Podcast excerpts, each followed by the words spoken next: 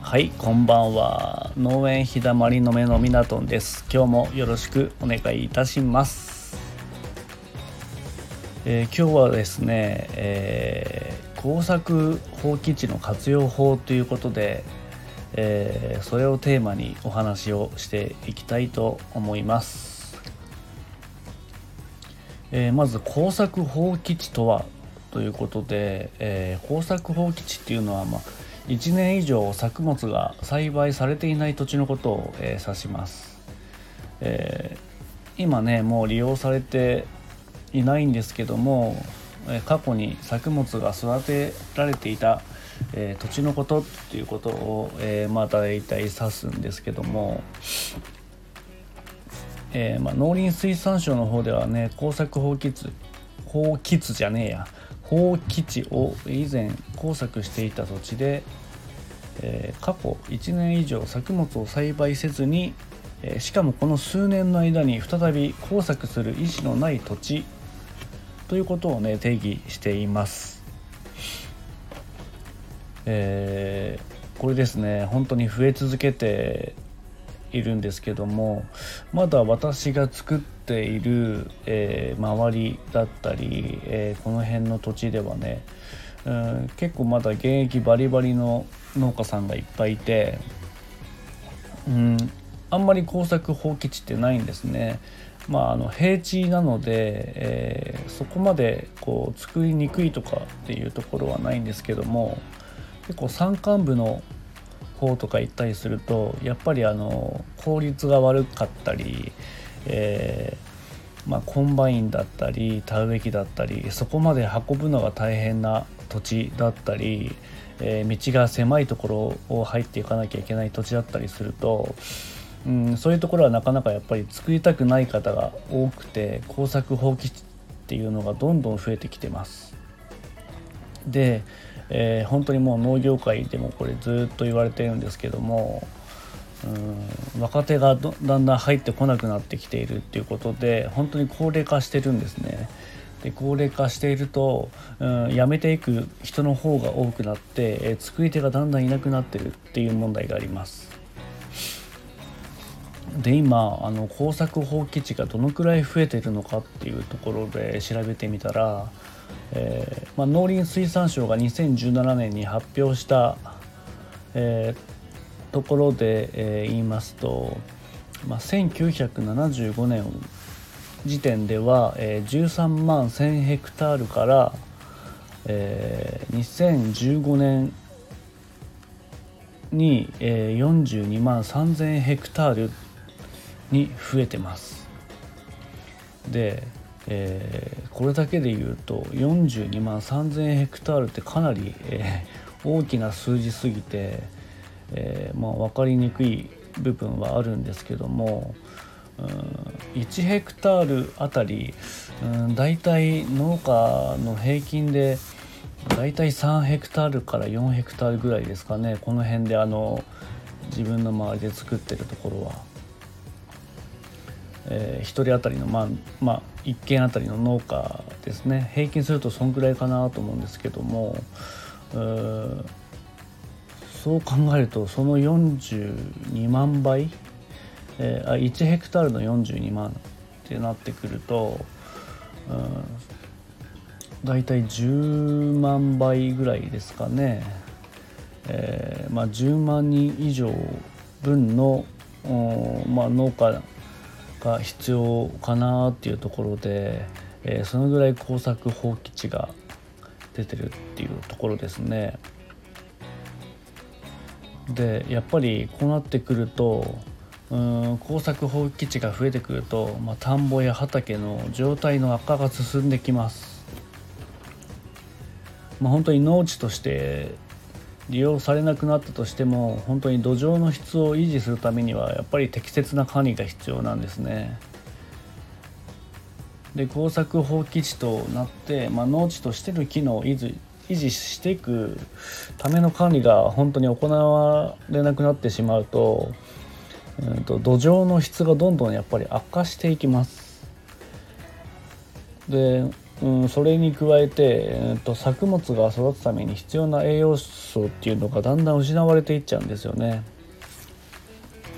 でそれでまた放置する時間が、まあ、期間がですね長くなればなるほど本当に田んぼや畑の状態悪化も進んで農地に戻すことが難しくなってきます。うん、そうなってくると本当にまたこれから新たに作物を作りたいって言ってもいろいろ土壌改良をしていかなきゃいけなくなって、えー、どんどんどんどんこう悪化していってしまうんですよね。で、うん、他の農地にもねやっぱり悪影響を与えやすくなってしまったりします。あの耕作放棄地っていうのは、まあ、耕作を放棄してる土地な土地なので、えーまあ、当然、えー、草が伸び放題だったりするとやっぱり害虫とかね、えー、まあ、雑草がもう当然生えてるので、まあ、そうなってくると害虫が発生してで隣の畑や田んぼに、えー、その害虫がついたりとかですね、えあとですね鳥とかね獣など害獣ですね。もうやっぱりあの現れやすくなったりしてうんまあ、近隣の民家とか住民がいるところだとそこまで被害が、えー、及んでしまうことがあるので、うんまあ、農作物以外の部分でも結構あの問題になっています。でこのうん、耕作放棄地を再生するためにはまどうしたらいいのかなというところで、まあ、2つあの、まあ、あるんですけども耕作放棄地をま利用する方法として、まあ、再び農地として活用するのとあとまあ農地以外で活用するっていう方法があるんですけども、まあ、農地以外の用途だと大体駐車場だったり宅地用の土地として、まあ、貸し出すといった方法とかあるんですけどもえこの農地を転用するっていうケースだとなかなかの契約の問題で厳しい部分が、え出てきます。うんまあ、契約農地法ということで、えまあ、農地を、えー、国が管理しているんですけども、うん、そこを、まあ、宅地だったり駐車場に転用するとなるとある程度のその理由っていうものが必要になってきます。でまた条件によってはまだ転用が認められないケースもあったりするのでここは結構難しい部分だとは思います。あとですねまあそうもう一つ、まあ、工作放棄地として農地を農地としてま貸し出すだったり、え売買する場合にはまあ農地の所在する市町村の農業委員会っていうところがあるんですけどもそこの審査を受けてえ許可を得る必要があります。あのここは必ずあの許可が必要なので、えー、無許可で貸し出しや売買は無効となってしまうのでここは本当にあの注意しなきゃいけない部分です。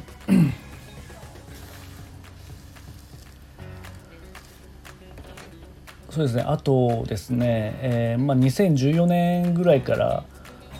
まあ、全都道府県に設置されたんですけど農地バンクっていうような仲介サービスができたんですね。でそこをまあ利用することで農家でない人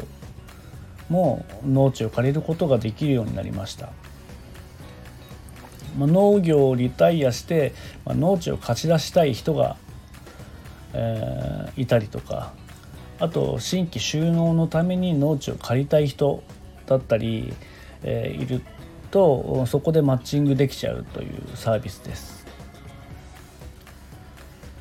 まあ、これは公的機関を通じて貸し借りができるので、まあ、双方が安心して利用できるというところがあります。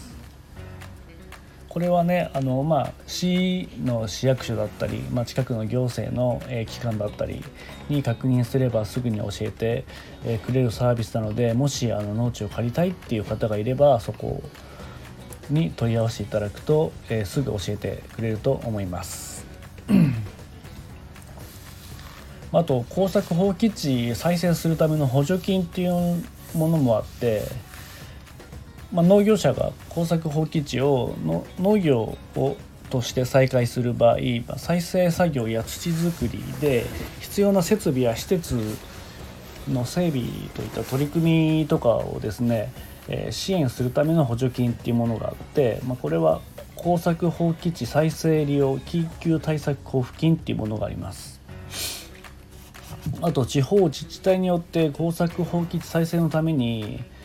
え、補助金制度を用意しているケースもあったりするのでその辺も問い合わせていただければ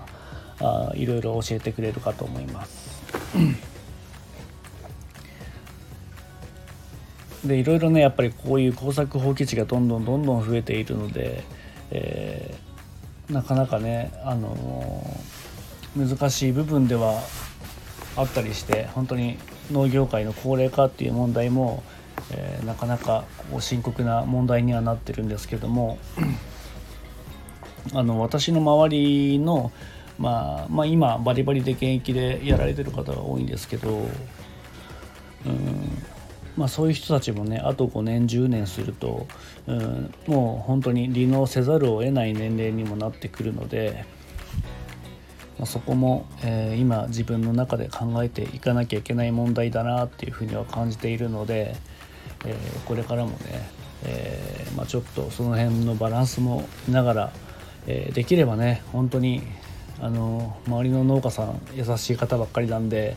え作ってくれないかっていうところがあるとうん私もできる限り協力はしていきたいなっていうふうには今思っているところであります。はい、えー、まあ、今日は工作放棄地の利用法っていうことで、えー、お伝えさせていただきました、